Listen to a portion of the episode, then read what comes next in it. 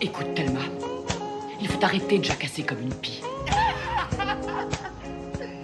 Je crois que j'ai fait un peu la folle, hein. Oh non, t'es folle depuis toujours. Mais là, c'est la première fois que tu peux vraiment t'exprimer à fond. Et une copine géniale. Toi aussi, t'es super, chérie. Thelma et Louise, le road trip sonore et féministe. Bonsoir à toutes et à tous, bienvenue dans Thelma et Louise et sachez que c'est le 50e épisode aujourd'hui. Si j'ai bien compté, hein, c'est quand même euh, un peu un truc de fou. Je peux t'appeler euh, vieille branche du coup maintenant Louise Donc ça y est, j'en déduis qu'on a un vieux couple, non? Et ouais. Oh là là Et justement aujourd'hui on va parler du couple, du couple hétérosexuel et de l'inégale répartition des tâches qui malgré la prise de conscience féministe, eh bien continue d'exister. On va parler charge mentale, charge émotionnelle, récurage de toilettes, chaussettes sales et autres joyeusetés. Superbe. On va aussi essayer de comprendre s'il existe une incompatibilité entre l'engagement féministe et la structure traditionnelle du couple hétérosexuel. Et pour ne pas vous déprimer, on va aussi essayer de vous donner plein de solutions. Allez, c'est parti.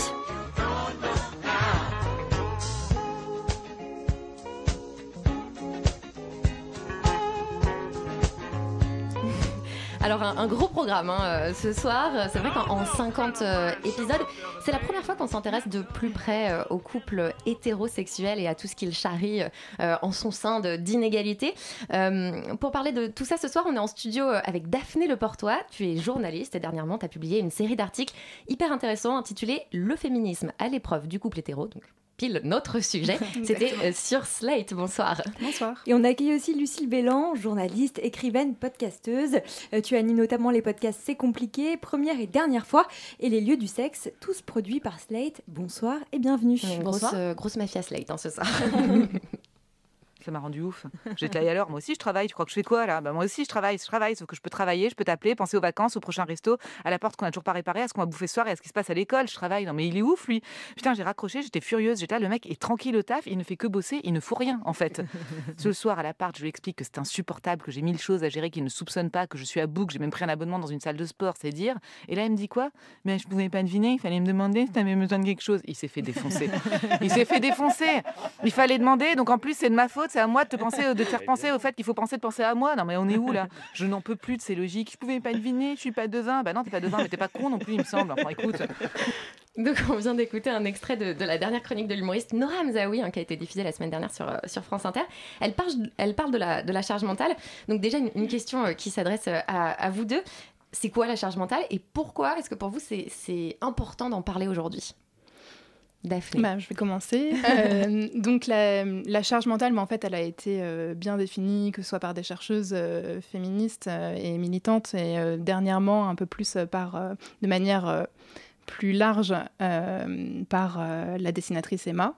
Euh, et donc c'est le fait, non pas de faire forcément plus de choses, mais de penser à, organiser ces choses, à les planifier, à les anticiper et à avoir toujours mille choses en tête comme le décrit si bien Nora Hamzaoui avec beaucoup d'humour. Et je pense que c'est vraiment important d'en parler parce que ça paraît quelque chose de très futile. Euh, on peut se dire, euh, voilà, on, y pense. Bon, bah, c'est juste quelque chose que tu as dans la tête. euh, et c'est pas forcément un poids, et en réalité, c'est quelque chose qui pèse. Euh, et, et encore une fois, enfin, tout est politique, et cette charge mentale qui, plus est, est invisible, c'est vraiment quelque chose qui peut générer des frictions au sein d'un couple. Euh, et qui Et, puis un vrai burn-out euh, pour les femmes, surtout. euh, c'est une charge. C'est ce qui était considéré un peu dans le temps de travail supplémentaire dans la journée de travail, en fait. Après la journée de travail, il y avait euh, 4, 5, 6 heures, parfois plus, de femmes qui géraient. euh, bah donc, inscrire les enfants à la garderie, faire le linge, plier le linge, faire à manger. Rendez-vous chez le pédiatre. Exactement, et puis penser aussi euh, au truc qui ne la concerne même pas elle, ni les enfants directement, mais penser à faire un cadeau à ma belle-mère, penser à, au cadeau du petit cousin pour Noël, penser à tous ces trucs, même penser aux prochaines On sent vacances. la maman qui parle là quand même. Exactement, mais en fait, euh, pas seulement, parce que ça peut aussi considérer, enfin, ça peut être aussi le cadeau du pote, dont ça va être l'anniversaire bientôt, euh, les prochaines vacances, euh, le week-end entre potes, justement. Et, euh, et même si c'est pas elle qui s'en occupe techniquement, c'est donc rappeler à son conjoint sans arrêt que, Mm. euh, Garder ah, au fait, en tête, en tu fait. feras ça. Mm. Euh, oui, exactement. Et comment vous expliquez que cette notion de charge mentale, elle soit, elle soit un peu nouvelle en fait dans l'opinion publique, dans l'espace public? Parce qu'au final, là, on en parle comme si c'était hyper vieux, mais ça fait pas très longtemps. Bah, c'est hyper vieux parce que les femmes ont parce que c'était considéré comme étant leur truc euh, naturel. Euh, et aussi parce que le féminisme euh, a raison. Pendant un certain temps, euh, c'est, est parti sur des combats qu'elle estimait euh, forts, euh, nobles. On est parti sur l'avortement, on est parti sur des choses importantes. mais la sphère domestique Mhm. était un truc un peu, bah, peut-être ridiculisant. En fait, on va pas aller dans la Ouais. rue, aller brûler des soutiens-gorge parce qu'on nettoie trop les chiottes. C'était, c'est, c'est ça en fait ce problème, c'est que c'est pas Ouais. noble. C'est considéré que par personne comme noble. Malgré tout, c'est une énorme, Oui, une même en tant que sujet de recherche, ça, a, sûr, oui. ça a mis euh, du Ça temps mis à s'imposer. Mm. Parce que c'est incalculable en fait. La particularité de la charge mentale, c'est que ça n'est pas forcément des faits, des choses. On peut pas faire des listes de choses. On peut en fait techniquement, mais on n'est pas toutes concernées par le même stress par ces choses. Et du coup, c'est à tout à fait incalculable. Oui, c'est ça, c'est difficilement objectivable. euh, c'est quelque chose qui tient euh, au ressenti, effectivement, au caractère de la personne, savoir si on est plus ou moins stressé, qu'est-ce qui nous stresse. Et Euh, puis la charge, c'est toute la journée. On peut pas dire, bon, alors aujourd'hui, je me fais deux heures de charge mentale, un peu intensif, et après, je suis cool. C'est pas Après, je suis possible. détente, ouais, c'est pas possible du pas tout, en fait. Et peut-être qu'aussi, comme la, la, la, la vague de féminisme de nos mères, entre guillemets, euh, il y avait tout le côté société de consommation qui libérait la femme. Donc en fait, le fait d'avoir chez soi un super lave-linge, ça te libérait de ta charge mentale, en gros. Enfin, c'est ce qui était un peu induit parce qu'on leur proposait des Par rapport à moulinex. leur mère par rapport à leur mère, mais à elles, on leur proposait des moulinex, etc. Donc ça, leur, ça les permettait de les libérer. Et au final, nous, on revient encore Moulinex sur libère ce- la femme. hein. Non, mais c'est vrai, c'était slogan. le, slogan, tout à fait. Bah oui, mais ça a marché en plus. Enfin, ça a marché pour une. enfin, Non, mais clairement, c'est le, le temps domestique a Mm. été, euh, a été réduit. Oui. Voilà, et donc nous, peut-être qu'on revient encore sur cette même réduction. Enfin, c'est toute une réflexion qui, euh, qui se perpétue. Euh, toi, Daphné, dans ta série d'articles, Le féminisme euh, à l'épreuve du couple hétéro, euh, tu pointes plusieurs facteurs qui font aujourd'hui que pas mal de femmes sentent que leur vie de couple est en contradiction avec leur engagement euh, profond et, et fort euh, féministe. Euh, souvent, comme on le disait, c'est lié aux tâches euh, domestiques. Euh, comment ça naît, ce sentiment, cette contradiction entre les engagements et la vie de, tous les jours? Mais c'est assez étrange parce que dans les témoignages que j'ai recueillis et d'autres qui ont été recueillis par euh, des sociologues, euh, j'ai l'impression que les gens euh, ne, ne se rendent pas compte, enfin les femmes ne se rendent absolument pas compte, à moins qu'on leur pose la question. Et là, d'un seul coup, elles disent Ah oui, mais en fait, c'est vrai que j'en fais beaucoup plus. Ou alors, on en fait à peu près pareil, peut-être moins un peu plus. Mais finalement, mais c'est complètement genré. Euh, je fais euh, toujours la cuisine, euh, je fais les courses, je vais m'occuper des enfants et lui va faire le bricolage et s'occuper de la voiture. Mais en quoi c'est lié au féminisme dans le sens où cette répartition inégale, elle existe dans tous les couples? Est-ce qu'il y a besoin d'être féministe particulièrement ou de lire les penseuses féministes pour se rendre compte de ça? Euh, je pense que déjà, le fait d'avoir conscience euh, que ça existe euh, et d'avoir le terme en fait pour désigner les choses, ça permet de dessiller un peu. Mm. Et donc après, les, les femmes que j'ai interrogées, elles se disaient toutes féministes. Certaines étaient plus ou moins engagées de manière militante. Elles avaient des âges euh, tout différents, donc une conception peut-être aussi du féminisme différente les unes des autres. Mais c'était... Enfin, je pense qu'il n'y a pas besoin effectivement d'être euh, féministe pour s'en rendre compte, mais c'était là accru parce que euh, on se dit bah je suis engagée, euh, en tout cas j'ai des convictions fortes Euh, dans mon couple hors de question que je me fasse avoir, que Mm. euh, je devienne un peu la victime et que ce soit à moi de tout faire. Et en fait, bah, je fais comme ma mère et comme ma grand-mère. Et finalement, je me retrouve à en faire plus et je me retrouve à être, oui, à être débordée par cette charge mentale, cette charge émotionnelle. Si on prend deux chiffres, en gros, les femmes font deux tiers des tâches ménagères en France à l'heure actuelle, dans les couples hétéros. Et euh, disons, il y a un autre chiffre, c'est 85% des chefs d'entreprise de plus de 50 salariés sont des hommes. Et il y a un lien entre les deux chiffres, parce qu'à partir du moment où on dit aux femmes, où elles ont intégré que la maison c'est leur domaine premier et qu'elles ont une obligation là-dessus, elles n'arrivent pas à prendre leur place, toute leur place dans le monde extérieur. Donc c'est la voix de, Titiou Lecoq que, que l'on vient d'entendre, qui a beaucoup écrit sur le sujet et qui met en parallèle cette inégale répartition. Donc là, on ne parle pas de charge mentale, on parle vraiment des tâches, de la répartition des tâches euh, domestiques, ménagères. Et elle met en parallèle ça et le fait que les femmes sont moins présentes dans le monde de l'entreprise, ont moins de responsabilités, en tout cas de postes à responsabilité. Euh, Est-ce qu'on peut dire quand même que ça a progressé, selon vous, ces dernières années ou pas? Elle parle de deux tiers. Alors, ce qu'elle raconte elle-même, elle l'applique. Enfin, ce qu'elle raconte là, elle l'a appliqué elle-même. C'est-à-dire que dans son livre, livre Libéré, qui Ouais. raconte, qui parle de son histoire de charge domestique, elle explique qu'elle s'est rendue compte qu'elle est féministe, qu'elle s'est rendue compte du jour au lendemain qu'en fait, euh, devenue mère, elle était, elle avait récupéré une charge mentale qui était ingérable. Mhm. Et elle a essayé, ce qu'elle raconte dans son livre, de faire des expériences chez elle. C'est-à-dire de laisser une chaussette par terre, indéfiniment, jusqu'à ce- voir ce qui allait se passer. Je pense Et- que tout le monde a déjà fait ça. Mais oui, et du coup, elle le raconte. Et puis, elle a fait une deuxième expérience liée à son enfant. Qui, elle avait un enfant malade. Et elle a dit à son conjoint qu'il fallait qu'il l'emmène chez le médecin.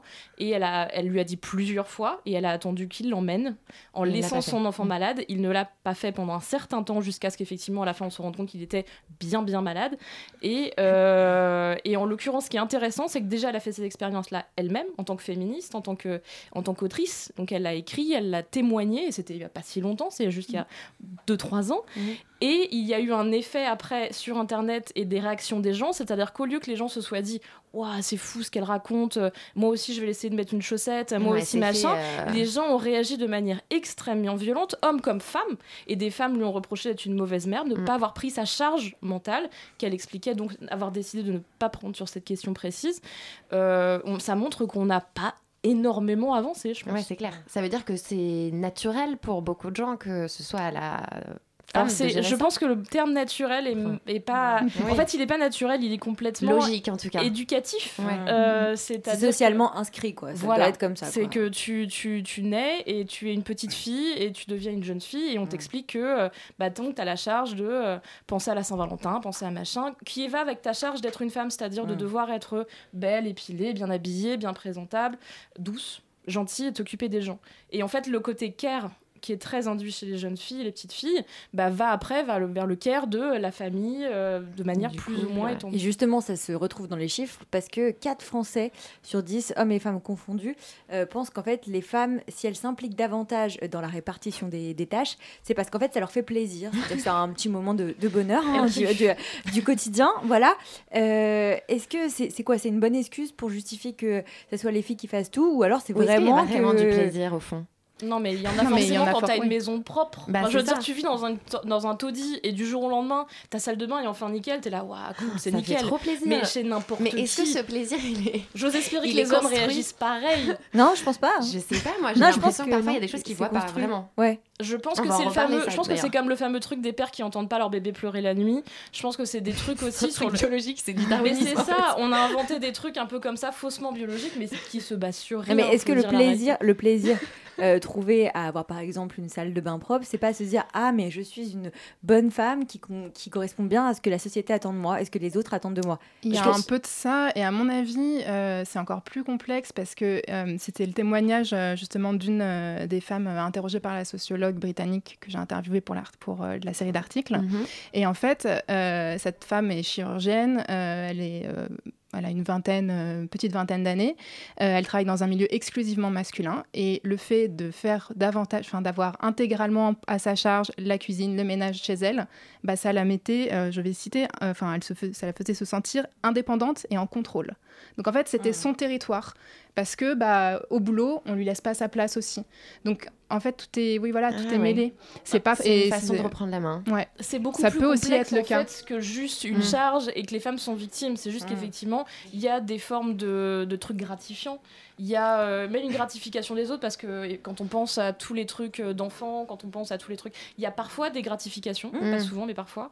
Euh, pour la maison, c'est pareil. On est content quand on a une maison propre, on est content quand on a un frigo plein. Et moi, je me demande si ça dépend du couple. C'est-à-dire, moi, j'ai l'impression, mais ça peut être aussi juste un effet de la maturité, mais j'ai l'impression qu'entre le moment où je vivais seule et le moment où j'ai commencé à vivre en couple, j'ai mais radicalement changé ma façon de concevoir l'espace, de faire le ménage. Je prends effectivement du plaisir à avoir un joli salon bien rangé, des petites plantes et tout.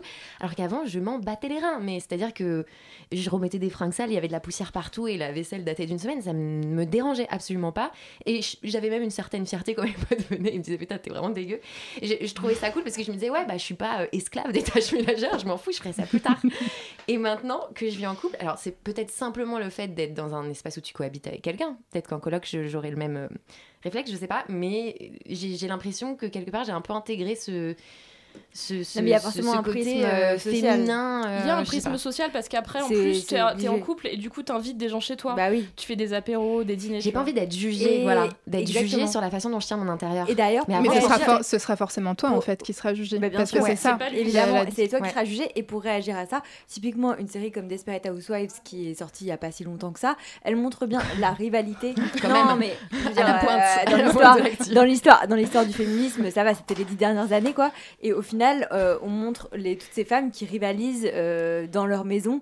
Euh, leur but, c'est de rivaliser de beauté, que leur maison soit la plus belle possible quand elles invitent leurs copines. Donc Oui, mais finalement, ça c'était a- montré d'un point de vue aussi euh, critique, cynique. oui, ouais. mais qui, qui, en fait montre une certaine part de vérité sur aussi la société Mm, mm. Il y a américaine, un film la français il y a quelques années qui s'appelle La vie domestique euh, avec Emmanuel DeVos et qui raconte la même chose en France, dans les banlieues françaises. Mhm. Euh, ça doit faire 3-4 ans qu'il est sorti le film et ça raconte euh, cette espèce de dépression qui fait que t'as tellement plus rien dans ta vie que de t'occuper de tes enfants et d'être dans ta jolie banlieue avec ton mari qui bosse et qui a lui euh, une vie sociale et d'autres choses, qu'elle se réinvente une vie sociale en vase clos Mhm. et qu'elle devienne obsédée par euh, les capsules Nespresso et les canapés beige. Et, euh, et, et il en découle une Ça certaine.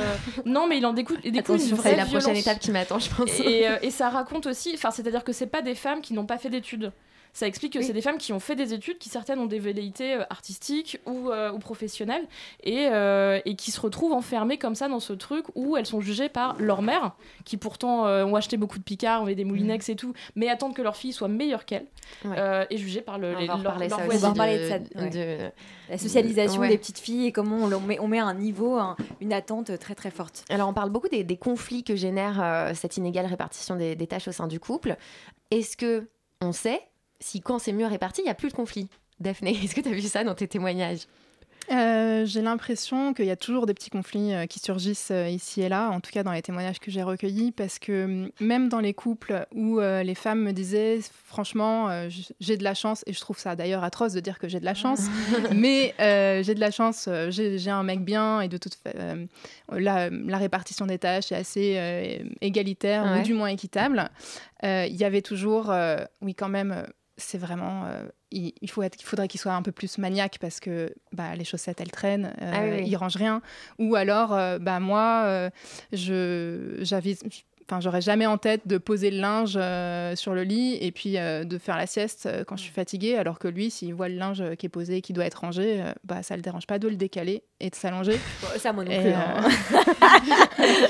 mais mais ou avoir voilà enfin c'est des petites choses finalement qui, qui ressurgissent et je pense euh, que même euh, ces, ces femmes là pour euh, qui ça se passe globalement bien euh, ça reste euh, Il y a quand même des petites frictions. un- ouais un petit Moi, je crois que c'est, on euh, a besoin d'être déprogrammé parce que j'ai de la chance d'être dans un couple euh, où euh, donc le père de mes enfants euh, a pris énormément de cette euh, de ces tâches domestiques Ouais. pour plein de raisons que j'expliquerai peut-être plus tard. Et Ouais. du coup, euh, j'ai de la chance d'avoir très peu de cette charge-là dans mon domicile euh, familial. Par contre, quand il fait quelque chose et que je suis là pour le voir, ça peut m'arriver euh, de me dire ah je l'aurais pas fait C'est comme pas ça. hyper bien. Ouais. Et c'est pas, ça veut pas dire que c'est pas hyper bien, c'est juste différent. Et du coup, je pense qu'on a besoin d'être déprogrammé toi, de dire l'autre ça peut pas le hyper faire. bien fait. Mm, juste non mais tu vois c'est surtout dans la cuisine parce que j'aime beaucoup cuisiner et si lui dit je vais faire la cuisine je me dis oh trop bien euh, trop cool j'arrive je mets les pieds sous la table mais si je le vois si je l'entends trop je me dis t'as fait ça en cet endroit là t'es sûr? Enfin genre vraiment? Justement, on va essayer de comprendre euh, pourquoi. Qu'est-ce qui se passe dans nos têtes Mais tout de suite, avant, avant cette deuxième partie d'émission, on accueille notre, notre macho préféré, j'ai nommé Mathieu.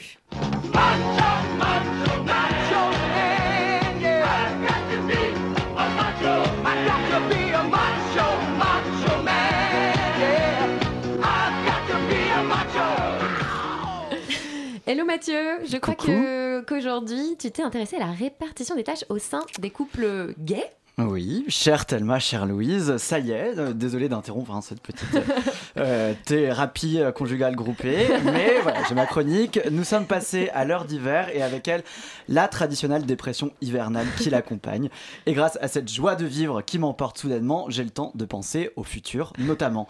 Sachez qu'il n'y a désormais pas que les jours qui nous qui raccourcissent, non, il y a aussi les années, les mois parfois qui nous séparent de la trentaine. Et je ne sais pas vous, mais après l'adolescence, j'ai l'impression que c'est le plus gros changement comportemental qui s'abat sur l'être humain avant d'atteindre la soixantaine et de devenir un gros facho, mais c'est un autre problème.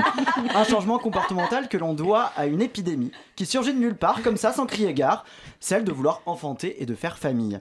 Bon alors, je dois reconnaître que je me surprends souvent à observer cette frénésie natale avec amusement et dédain. J'éprouve, il est vrai, un malin plaisir à penser que le bonheur qui anime les futurs parents sera de courte durée et que tôt ou tard, votre mec qui se dit pro-féministe car il a lu une fois Mona Chollet en vacances finira par vous laisser vous occuper des rendez-vous parents-prof et du nettoyage des culottes sales. Mais si, je te jure, il fait de son mieux, mon doudou. Bullshit. Non, franchement. Je ne me remercierai, jamais assez Mère Nature de m'avoir extirpé de cet impératif biologique typique d'Hétérolandia que sont la reproduction et la vie maritale?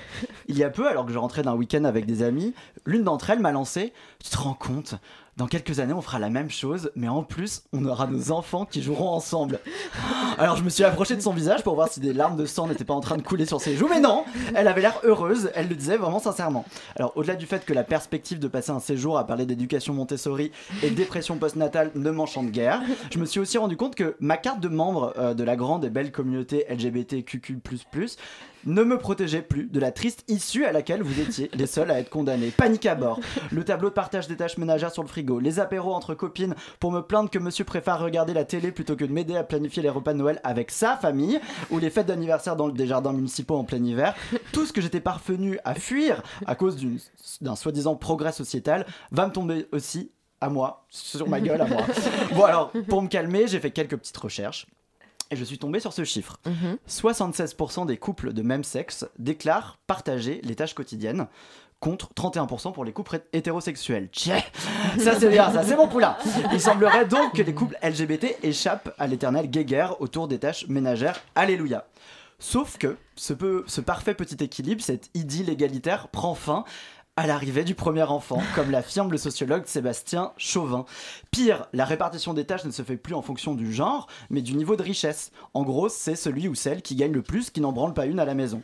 L'enfant transforme donc nos couples, que le monde entier euh, nous envie, en famille le quénois. Mon Dieu, j'ai compris, ça y est, j'ai compris. Pourquoi j'ai toujours été féministe, vous savez pourquoi? Pourquoi? Mais vous pensez sérieusement que c'est avec mon salaire que je vais avoir le privilège de glisser mes pieds sous la table en rentrant du taf? Thelma, Louise, pour notre bien-être, notre émancipation face au patriarcat et sauver la planète parce que c'est écolo, arrêtons de nous reproduire. Merci Mathieu pour ce rien. conseil euh, précieux qu'on va euh, tâcher de, de garder Et en alors, tête. je ne dirais pas qui est l'ami qui a prononcé cette phrase parce que je la connais, donc euh, la pauvre, elle va entendre ça, elle va être contente. Elle va être super tu vas avoir double ration d'apéro sur les enfants. Mais, euh, mais en tout cas, c'est euh, un sujet intéressant de voir qu'effectivement, euh, l'arrivée du premier enfant, au final, on est quand même tous égaux et que c'est pas uniquement une histoire de rôle genré. euh, que là pour le coup c'est une histoire d'argent dans les couples lesbiens ou dans les couples gays. Euh, ça veut dire qu'au final c'est quoi? C'est la, la- la structure du couple? C'est quoi le problème? Ah non mais en fait, euh, est-ce que, non, mais est-ce que les études... ce sera jamais il y aura jamais d'égalité en fait. C'est ça que tu nous dis. Bah, euh, oui, enfin, ce qu'on voit en tout cas, c'est que les couples euh, LGBT n'ont n'ont pas de modèle, en tout cas de, de code classique euh, du modèle conjugal auquel se rattacher, euh, euh, qui est aussi ancien que les que les couples hétérosexuels. Donc c'est Oui. vrai qu'il faut inventer de nouveaux euh, schémas en général. On peut, qui- on peut d'ailleurs, les hétéros peuvent aussi inventer des nouveaux trucs, mais c'est vrai que pour l'instant, du coup, c'est c'est- c'est ces modèles ancestraux-là qui, euh, qui Bah, continuent de, peut-être de dominer. d'influencer aussi les couples LGBT, simplement. Oui, qui continue. Oui, En voilà. fait, Enfin, ils sont- en, en général, dans les études qu'on peut lire, euh, les, les couples LGBT, enfin, euh, disent que euh, voilà, euh, ils sont pas du tout, euh, qu'ils essayent de dégenrer absolument l'ensemble Mm, mm, des mm. tâches. Et en fait, on se- et qu'ils font ça par goût. Que voilà, moi je fais le bricolage parce que j'aime bien, moi je fais la Mm. cuisine parce que j'aime bien. Et en fait, on se rend compte que c'est pas tellement vrai. En, en fait, c'est souvent celui ou celle qui a le plus de responsabilités professionnelles et donc qui est plus en dehors de la maison, bah, qui se retrouve à, à en faire le moins. Qui est du coup une reproduction du patriarcat, Oui, voilà, en fait, tout simplement. Ouais. Enfin, Du système patriarcal, euh, de famille, euh, voilà. Mais en même temps, classique. ça, ça paraît logique puisque le Oui. genre n'a pas de frontières. Enfin, le, le genre ne s'arrête pas aux couples euh, hétéros ou Bien sûr. Enfin, donc en vrai, ça, ça a une forme de logique que ça se reproduise tant qu'il n'y a pas de, de fin à ça, quoi. We have a big, big problem, ladies. First, you've got to get mad. I want you to get up. Get, you know what? Get, get up out of your chair. Go to, go to the window. Open your door, stick your head out, and yell. I ain't gonna be cooking all day. I ain't your mama. I ain't gonna do your laundry. I ain't your mama. Mm. I ain't your mama. Boy, I ain't your mama. When you gonna get your act together?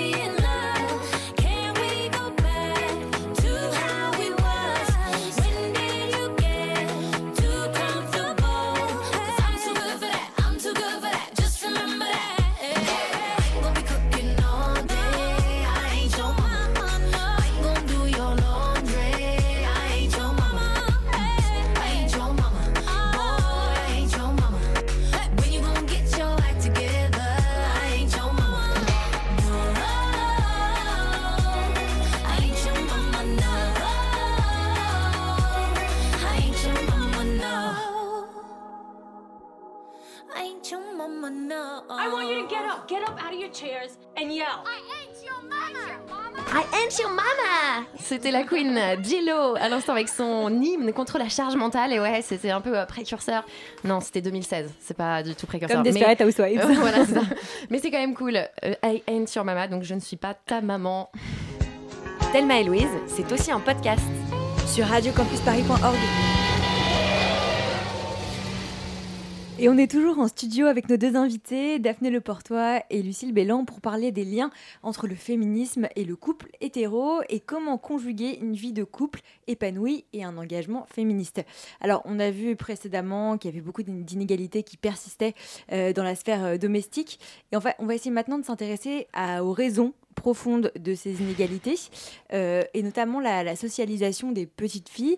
Euh, on Et des a- petits garçons. Et, et des petits garçons, mais... On n'est pas tout seul euh, dans cette histoire. On a, on, a, on a beaucoup discuté hier soir avec Thelma et on s'est rendu compte que nous deux, dans nos vies respectives, et que c'était sûrement le cas de beaucoup de petites filles, on adoptait un, un positionnement spécifique, souvent dans le compromis. On va essayer de ne pas faire de bruit. C'est souvent les filles qui veulent pas faire des disputes dans leur couple, qui vont. Ce que tu disais euh, au sujet du care. Voilà, du care, qui vont accepter des choses que leur compagnon va pas euh, forcément accepter.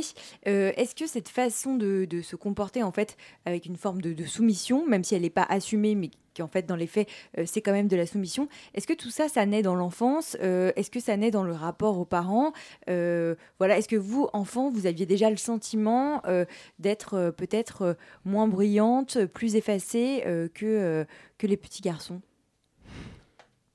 Euh, Daphné Le Portois. Alors moi, je j'aime pas trop raconter ma vie. Allez. mais, euh, Non, sans raconter votre vie, Non, non. non, euh. Mais euh, effectivement, euh, je pense que c'est une éducation qu'on a plus ou moins toute reçue, même avec des parents étant ouverts d'esprit et assez libéraux sociétalement.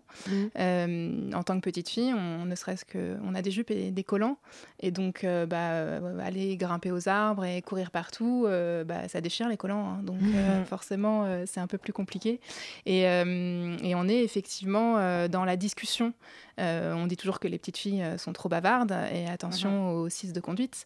Mais, mais en fait, c'est quelque chose qui est aussi mis en avant. On parle beaucoup aux petites filles et on est toujours dans la résolution de conflits, Mm. alors que les garçons, les petits garçons, quand ils seront plus bravaches et dans, le, dans quelque chose, de- dans une posture un peu plus conflictuelle, on les laissera faire euh, davantage. Et euh, clairement, euh, ça, cette posture conciliatrice, on la retrouve ensuite Dans bah, dans la société de manière générale et clairement dans le couple. Mais est-ce qu'elle est, est-ce que cette- ce type de socialisation existe en vue de préparer les femmes à la vie de couple? Vous Bah, iriez je- jusque-là? Bah, je pense que oui, puisque en l'occurrence, quand on voit qu'il y a des poupées, euh, des, pas forcément des Barbie, mais des, toutes les formes de poupées qui existent, qui peuvent être euh, enceintes. Donc, on prépare les petites filles à donc avoir un bébé dans le ventre, on leur montre comment ça se passe. Puis on s'occupe d'un avant qu'elles bébé quand on est comprennent- petite fille, hein, on a Voilà, des petites on a des poupées, poupées, euh. des poupons euh, dans les, dans les écoles, dans les, dans les classes de maternelle. Alors maintenant, aujourd'hui, les garçons et les filles ont le droit d'y jouer de façon tout à fait équitable, mais il y a des petites cuisines, des petits, euh, des petits coins bébés. Oui, puis Et en les rayons euh, de jouets pour enfants restent quand sont même euh, très genrés. très là, ça, Noël arrive, mais on a encore. C'est de plus en plus épinglé par les féministes, mais il y a encore euh, la partie de catalogue de jouets roses et la partie de catalogue de jouets bleus, et ça se voit même dans les grands magasins, surtout en périphérie, euh, dans les vraiment les très grands magasins de type Ouais. supermarché, euh, ils genrent énormément encore les choses. On trouve des kits de balais euh, Villeda Ouais. pour des petites filles, avec des, des trucs pour balayer, pour nettoyer le sol. Enfin, balais, c'est- donc un truc sur lequel on les prépare. machines à laver. Bien sûr. Puis Barbie, elle a sa cuisine. Moi, j'avais la cuisine de Barbie. Bah, maintenant, Barbie, elle fait plein d'autres trucs. un peu. Non, ouais, elle fait Oui, plein d'autres trucs. Elle peut être physicienne et tout, mais voilà, bon. mais mais mais mais il y a encore des, des, des- gens qui, qui produisent des jouets qui sont des jouets euh, vraiment très très très euh, centrés sur le ménage qui est donc pas une activité qui est quand même super fun. Je pense que s'occuper d'un bébé, avoir des câlins, un truc un peu mignon ou faire la cuisine peuvent être des activités tout à fait euh, valorisantes, intéressantes, qui peuvent en plus mener à des carrières. Non, mais en cuisine, on peut devenir chef. Euh, pour, dans le cadre d'enfants, ça peut être aussi dans le cadre de vocation. Je- moi, je suis pas contre que les femmes s'occupent d'enfants en réalité si elles aiment ça. Euh, je veux juste pas qu'elles le fassent si elles n'aiment pas ça. Mais, euh, mais par contre, nettoyer le sol, ça reste encore extrêmement peu valorisé dans la société comme carrière possible. Et pourtant, on- on- toutes les petites filles de tous les milieux sociaux, euh, on leur dit euh, que c'est cool de le faire dans- en- pour jouer. Mmh. Ouais. Alors que les garçons, on leur offre pas ça du tout. Enfin, genre vraiment, vraiment. Enfin, je pense que même la féministe la plus, euh, la plus ouf euh, de tous les temps, hyper vénère, euh, rarement elles vont dire alors à Noël, moi je m'en fous, euh, YOLO, j'offre à mes neveux euh, de tous euh, un kit de balai, quoi. C'est- quand même très très rare. Pourtant, les garçons, les petits garçons adorent balayer. J'ai découvert ça dans ma vie de mère, du coup. Les en vrai, c'est adorent rigolo, balayer- un balai, on peut faire plein de trucs, on peut faire un cheval, on peut faire euh, plein Bah, de trucs. même mais- le- l'acte de balayer, je trouve ça marrant. Parce que peut-être qu'en fait, ça n'existe plus, on ne balaye plus. Et du coup, C'est vrai. un côté un peu vrai ça un peu, un peu vintage. Oui, le ballet d'Harry Potter, à la rigueur, on prend, mais. Euh, au niveau de la, charge émotionnelle, on parlait du care et de justement l'apprentissage qu'ont les petites filles euh, de, tout ce qui est euh, conciliation, prendre en compte la vie et le sentiment de l'autre. Ça retombe au final, ça, ça se transforme dans le couple, même avant l'enfant et puis après l'enfant aussi. Mais la charge émotionnelle, ce concept, il est intéressant aussi. Qu'est-ce que, comment vous le définissez, Daphné? Mais surtout, je voudrais revenir là sur euh, Oui. cette idée. euh, Enfin, comment expliquer? Euh, Ah, c'est- des- idées qui sont compliquées parce que ça fait appel à des choses euh, voilà, personnelles et aussi des choses qui sont euh, pas forcément euh, toujours expliquées de manière claire, euh, même dans les débats féministes. Enfin, moi, je trouve que c'est des questions sur lesquelles on s'arrête peut-être pas forcément. euh, Bah, pour moi, la charge émotionnelle, c'est la responsabilité de la femme du succès ou pas de son couple, euh, des problématiques de discussion de couple, Oui. euh, de projets de famille. bien le, le- ce que tu disais sur le. Enfin, j'aime bien le terme conciliatrice. C'est vraiment ça. Oui, il y a vraiment ça. Il y a cette idée que, comme si la femme était la seule capable d'empathie et donc Ouais. de réfléchir à la place de l'autre, euh, de lui l'aider à exprimer ses émotions euh, et de lui dire bah alors euh, c'est ça que tu ressens, donc on va trouver un compromis et de toujours euh, effectivement euh, être dans une Et stratégie. c'est un rôle assez valorisant. Enfin, moi, je sais que je pense que ça fait aussi partie de mon caractère. Bon, après, c'est intéressant de se demander pourquoi, mais j'ai beaucoup ce rôle-là dans mon couple et, et dans mes amitiés et dans ma famille. Et j'en tire un- une certaine fierté quand même. Mais euh, c'est vrai que c'est, il faut s'interroger sur pourquoi euh, est-ce que l'homme n'en serait pas capable? Mais en fait, voilà, c'est ça, c'est que c'est valorisant, mais on est les seuls euh, majoritairement, euh, statistiquement. fatigant. Et euh, le jour où tu es ouais, épuisé et c'est- le jour où tu ne peux pas avoir ce rôle-là, euh, le truc explose. Enfin, c'est pas l'autre qui va te rattraper, c'est pas c'est pas lui qui va enclencher la discussion ou Mm. dire euh, je sens qu'il y a un problème, est-ce que tu veux qu'on en parle? Mm. Donc c'est- en fait c'est c'est une charge à la ça peut être valorisant pendant un temps, mais vraiment le jour où tu ne peux plus euh, tu es toute seule. Et du coup, généralement, les femmes poussent très très lent parce qu'elles savent que elles n'ont pas le droit de ne plus pouvoir. C'est Mm. aussi ça le principe de charge. et ce qui est très compliqué, c'est d'arriver à distinguer euh, finalement euh, ça, cette attitude conciliatrice, le, le care et la charge émotionnelle de l'amour finalement. Oui. Et, et c'est ce que disait une des, la sociologue britannique Jenny Van Hoof que j'ai interrogée, et elle disait vraiment que majoritairement les femmes avaient tendance à, à considérer que le care, donc comme ne serait-ce que même faire, euh, faire la cuisine, euh, comme une expression de son amour. Et c'est vrai que faire attention à l'autre, euh, faire euh, Mmh. de bons petits plats, avoir un Des intérieur rangé, propre, tout ça, c'est, ce sont des attentions et ça peut être considéré comme étant une marque d'amour. Et donc, bah, forcément, dans l'autre sens, quand il n'y en a pas, on a aussi l'impression de ne pas être aimé. Enfin, ça rend les choses très compliquées. Et justement, dans cette question de aimer, ne pas être aimé, on a parlé de ça hier soir, on se posait la question, qui peut être un peu choquante euh, de la manière dont je vais le formuler, mais bon, c'est pas grave. Attention. Euh, attention. Euh, Est-ce que vous pensez qu'on élève plus les petites filles avec un besoin d'être aimées en fait? C'est-à-dire que on leur fait plus euh, ressentir que bah, si elles sont pas aimées, euh, elles n'ont pas forcément une existence sociale et donc de fait Pas de valeur. euh, pas de valeur. Et donc, de fait, comme on leur dit tout le temps, mais qu'est-ce que t'es mignonne, mais qu'est-ce que t'es gentille, mais qu'est-ce que t'es sage, etc., on leur fait aussi ressentir que euh, pour exister socialement, elles ont besoin d'être aimées. Et donc, du coup, après, on a l'impression que plus tard, dans euh, la vie amoureuse et la vie de couple, euh, on croise des filles qui ont plus besoin d'être aimées, finalement, que, que, des gar- que des garçons. Ouais, je, je pense que c'était le cas pendant des années et vraiment des générations, surtout les gens qui ont grandi avec des Disney. avec des histoires de princesses et des filles qui, en plus certaines, dont le travail, enfin vraiment où la base dans la vie était donc euh, pour Blanche Neige de faire le ménage dans sa chaumière et trouver un prince, ce qui était quand même extrêmement peu euh, ben, valorisant, intéressant, euh, tout ce qu'on veut. Et, Et s'occuper des nains. et, s'occuper des nains. et sympa- charge mentale, être sympa avec eux. Non, mais le- les- aujourd'hui, je pense que c'est moins le cas parce que. Je, alors, je veux croire que c'est moins le cas parce qu'il y a d'autres exemples à donner. Après, parce que les, les petites filles grandissent avec beaucoup plus de choses. Culturellement, il y a beaucoup plus Mm, de mm, choses. C'est aux parents de faire le tri.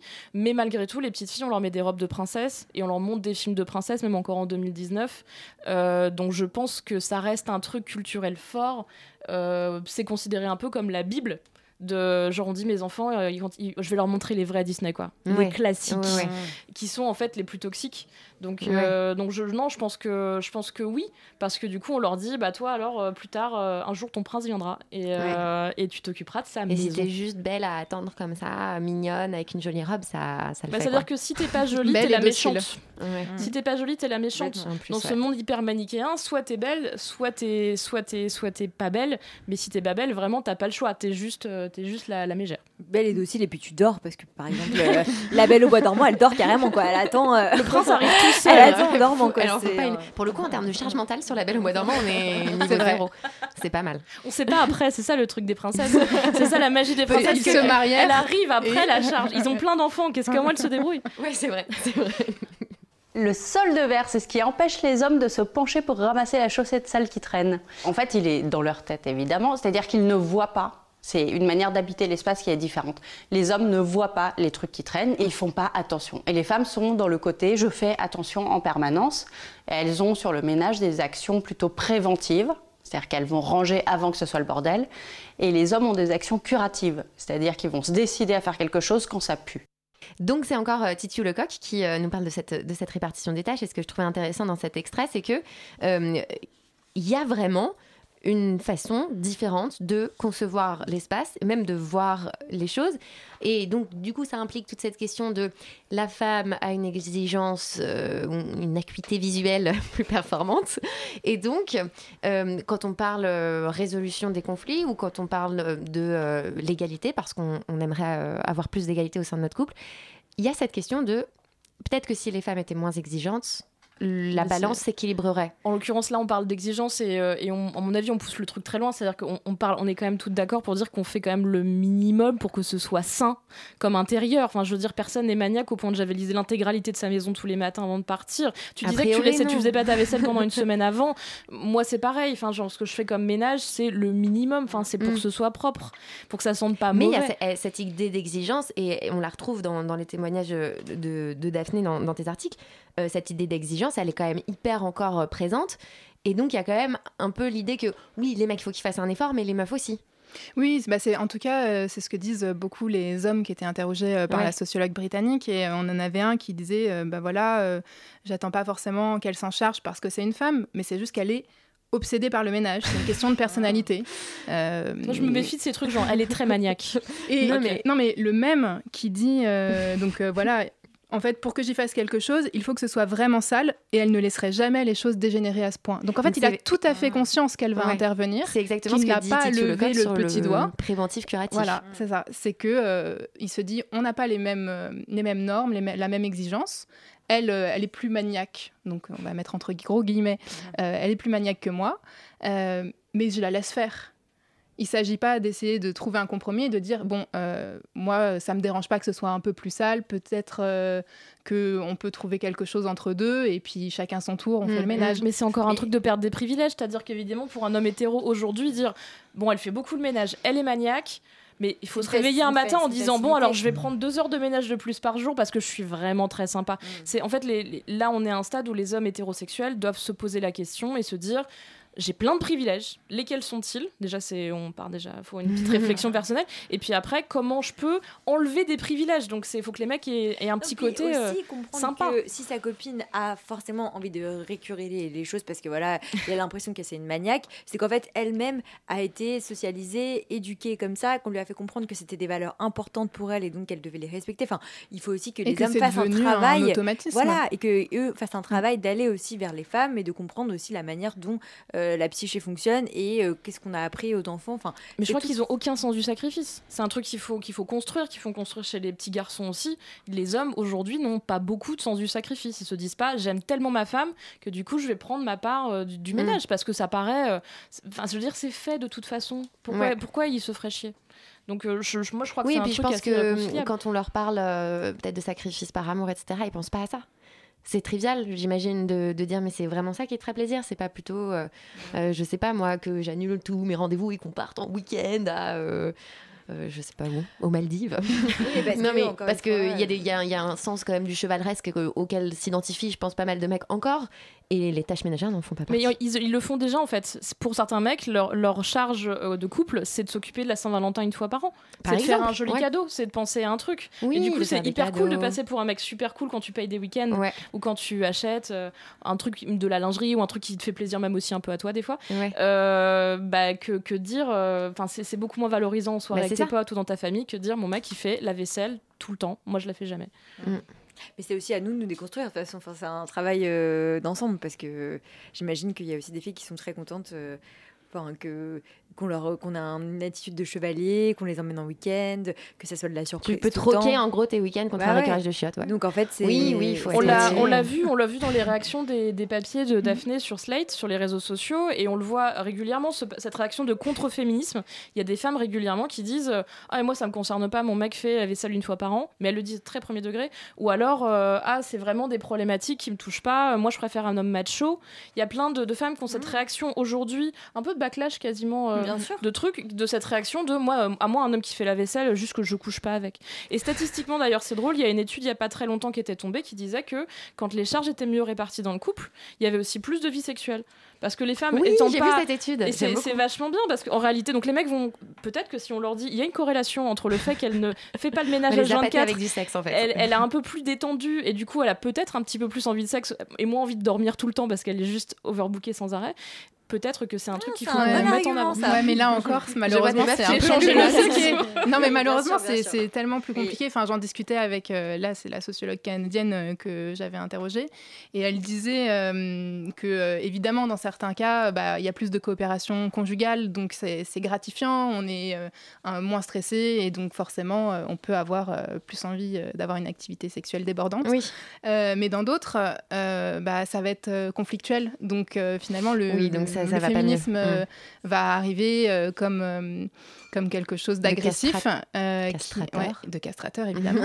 et euh, la virilité euh, de ces mes- messieurs euh, sera atteinte. Et euh, bah, là, euh, est-ce qu'on a vraiment envie d'avoir une femme qui n'est plus docile Euh, Et est-ce qu'on a encore envie d'elle? Enfin, ça, ça dépend des schémas de fonctionnement de. Oui, euh, chacun. et donc, il y a beaucoup d'autres choses à déconstruire, à mon avis.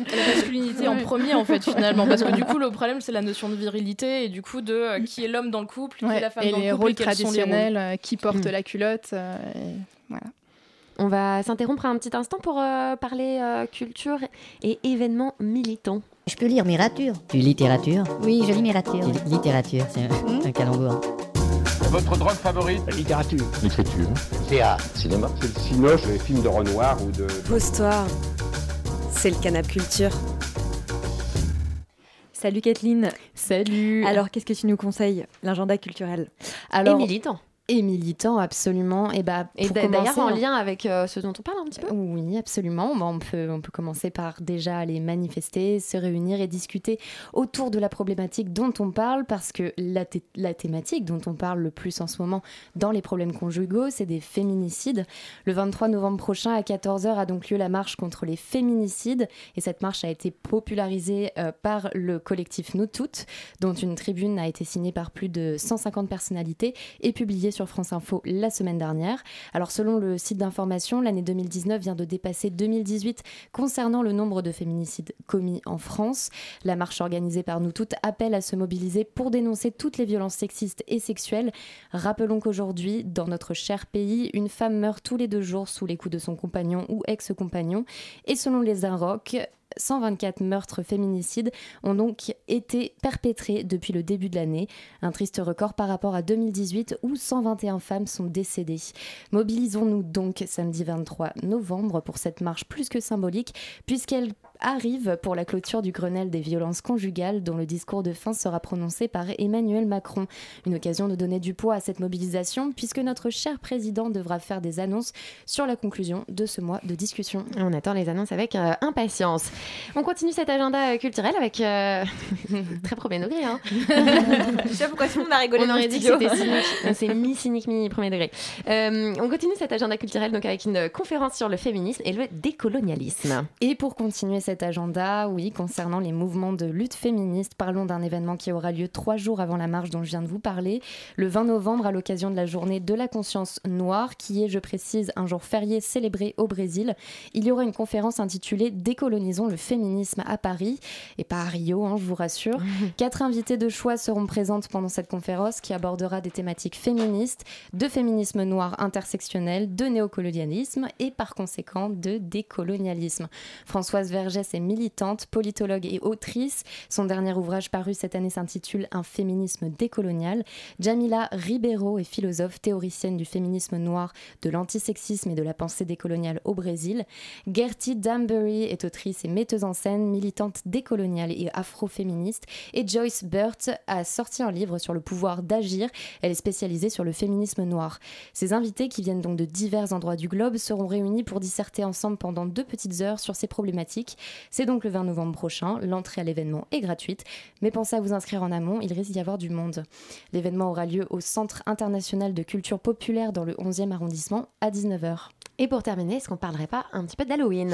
Ouais, je sais pas vous, mais moi je vais très probablement même mettre une grosse chouille pour Halloween à base de Bloody Mary.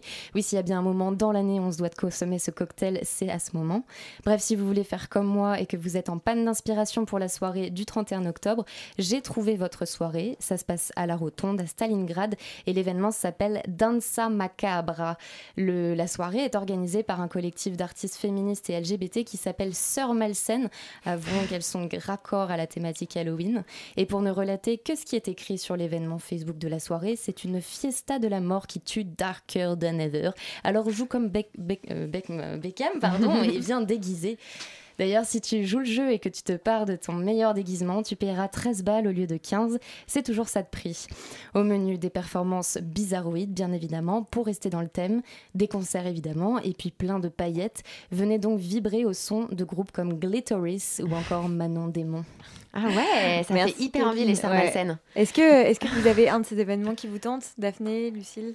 Euh, moi oui, moi je, suis signataire de la, de la tribune Nous Toutes, donc euh, oui, bien sûr, on va y marcher. ouais. on est motivé toute l'année avec Nous Toutes et tout, euh, qui donc tient compte des féminicides et qui fait un travail hyper important euh, au niveau du public. Donc Allons marcher. Allons marcher.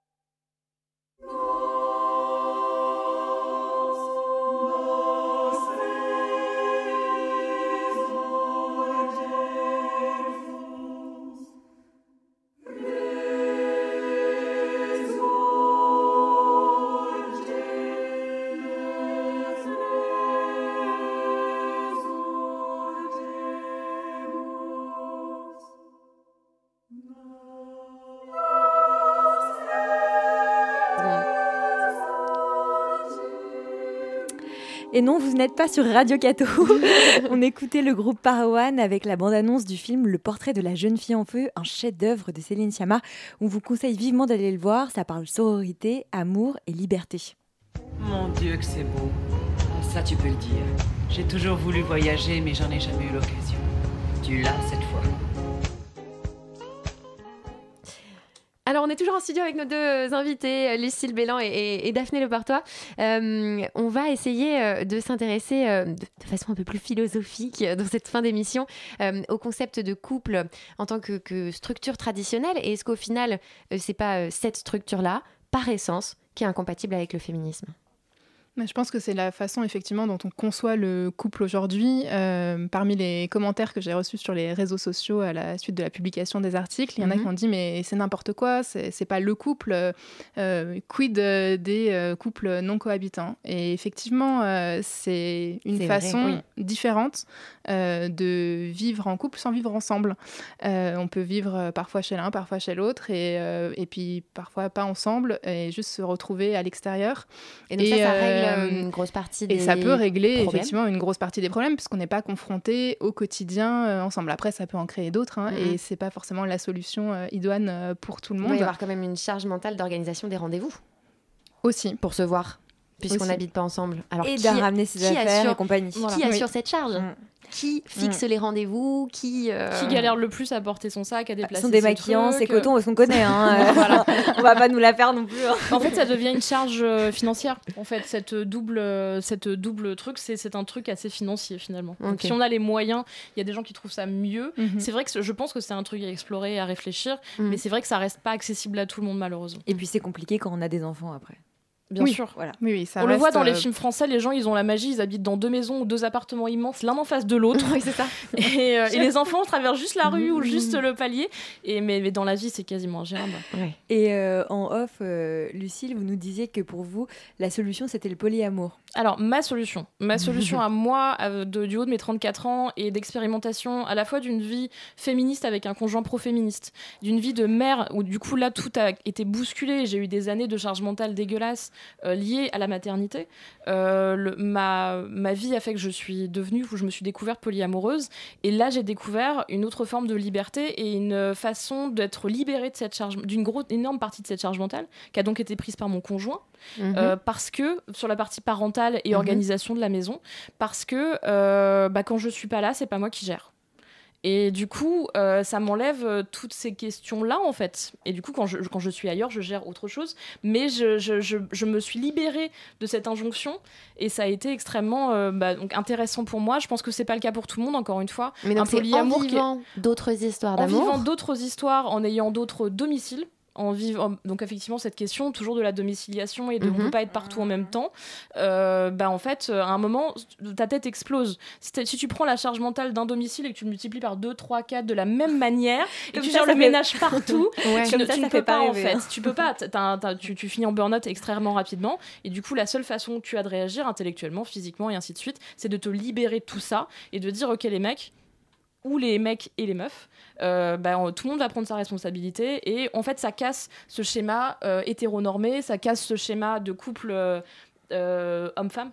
Oui, Et, ça casse la routine, Et ça euh, devient des- un truc où on est un peu plus tous égaux. Et du coup, on est égaux aussi sur la, égal sur la discussion, en Mhm. fait. euh, sur la discussion de qui fait quoi. C'est-à-dire qu'il n'y a aucune raison que euh, je pense aux courses à la maison, même si mes enfants sont à la maison, alors que je ne suis pas là. Donc je m'en Mais donc ça pas. demande un- une certaine euh, aussi euh, capacité euh, de détachement euh, mental. C'est-à-dire euh, à partir de quand, euh, quand tu euh, quittais euh, le foyer avec tes enfants et que à partir de quand tu as réussi à ne plus penser justement Bah, aux courses, justement, c'est c'est la, la force de cette charge et le moment où elle est devenue insupportable physiquement et intellectuellement que du coup là après pour te pour te sauver c'est un truc Ouais. de survie tu finis Donc par t'en t'en es quand même détacher. arrivé à un certain point. Bah, parce que j'étais total full charge mentale Mm. avant. Donc en fait, tu peux pas dire OK, YOLO, je change déjà en plus tous les, tous les codes et tout. Et en plus, je m'occupe plus de rien. Il faut être hyper détente dans la vie. Et moi, je l'ai pas, j'y suis pas arrivée. Mais pendant un temps, j'ai géré effectivement, euh, bah, donc encore les courses, même quand j'étais pas là, les trucs, les machins, le, à devoir être au courant de ce qui se passait. Et puis en fait, au bout d'un moment, tu ne peux pas. Tu ne peux plus. On n'est pas, on n'est pas des machines. Et d'une certaine manière aussi, euh, le polyamour, c'est un moyen de, de sortir euh, son couple bah, de la routine et de peut-être aussi refaire, enfin, faire renaître l'amour ou l'entretenir en fait, parce que je pense, ça ouais. laisse le sentiment vif de l'amour et ça évite euh, d'avoir toute cette prise de tête quotidienne. Et en fait, tu te projettes plus sur une seule personne. Le truc du couple et à quel point c'est toxique, c'est que tu te protèges, tu projettes sur ton compagnon, Mhm. que tu formates selon ton truc, pour ton foyer, pour avoir une famille. Et en fait, tu ne, tu ne remets plus en cause cette, euh, cet investissement que tu as eu, euh, très entrepreneurial, alors que le polyamour, pour le coup, euh, tu sais à quel point les trucs peuvent se finir. Mm. Tu sais que c'est même mieux quand ça se finit si ça marche pas. Et, euh, et du coup, tu, tu, tu n'es plus dans cette projection complètement toxique de la femme qui, à tout prix, même au prix de sa santé mentale, doit va rester réussir avec un plus. type. et doit réussir Bien parce qu'il y a une forme d'accomplissement dans le fait de faire durer une histoire et donc d'avoir réussi à être celle qui gère tout Bah, la qui fameuse charge tout. émotionnelle, du coup. On arrive à la fin de, de l'émission. Euh, euh, juste un mot, euh, peut-être, euh, Daphné, euh, euh, au sujet de, de la charge que peut représenter le féminisme au- aussi. On a beaucoup parlé aujourd'hui de être en accord avec ses convictions féministes. Je pense que c'est important de rappeler que il n'y a pas de bonne ou de mauvaise façon d'être féministe aussi. Si on n'y arrive pas ou si on a l'impression que on fait Non, le non, ménage et que c'est contraire clairement. à quelque chose, c'est pas très grave. Non, en fait, euh, on peut très bien être féministe et euh, se retrouver euh, à en faire plus chez soi parce que c'est la seule solution euh, qu'on a trouvée pour ne pas se disputer tous les jours et que euh, bah, le reste du temps, sur euh, autre chose que euh, les tâches ménagères, euh, on a euh, un conjoint euh, super, euh, en tout cas dans un Voilà. couple hétéro. Bah, Peut-être Et- qu'il faut se dire aussi que si c'est pourri sur ce point-là, qui est quand même un très gros point, c'est-à-dire la survie, le truc, la, la foyer, bah, il faut arrêter en fait. C'est aussi ça. Mais, mais C'est voilà, un peu j'essaie extrême. de terminer sur- Non, mais c'est- c'est positif, mais- C'est un peu Après, extrême, mais on peut- faut Oui, pas faire durer ça, à tout prix, quoi. C'est ça, mais ça peut être une solution pour certaines. Certaines peuvent décider effectivement euh, de quitter leur mec. D'autres euh, peuvent euh, décider bah, d'en faire un peu plus sur des tâches euh, qui leur conviennent. Oui. Et d'autres euh, peuvent se dire on va les éduquer un peu à ce qu'ils soient socialisés euh, et qu'ils deviennent féministes. Et n'oublions pas qu'on est quatre femmes autour de cette table et quatre manières différentes de concevoir le féminisme, et c'est aussi ça qui, Qui est beau. et donc qui, a fait, qui fait avancer toutes ces questions. C'est magnifique comme mot de la fin. Merci, Euh, Louise. oui, merci à toutes et à tous de nous avoir suivis pour ce nouvel épisode. Merci à nos deux invités, Lucille Bélan et Daphné Leportois, d'avoir répondu à toutes nos questions. C'était super. Merci à nos chroniqueuses euh, et chroniqueurs, Kathleen, Julie, Mathieu, euh, Julie qui était pas là en fait, euh, mais euh, voilà, merci euh, quand même. et on se dit euh, à dans un mois. En attendant, n'ayez pas peur d'être de mauvaises féministes, c'est pas grave.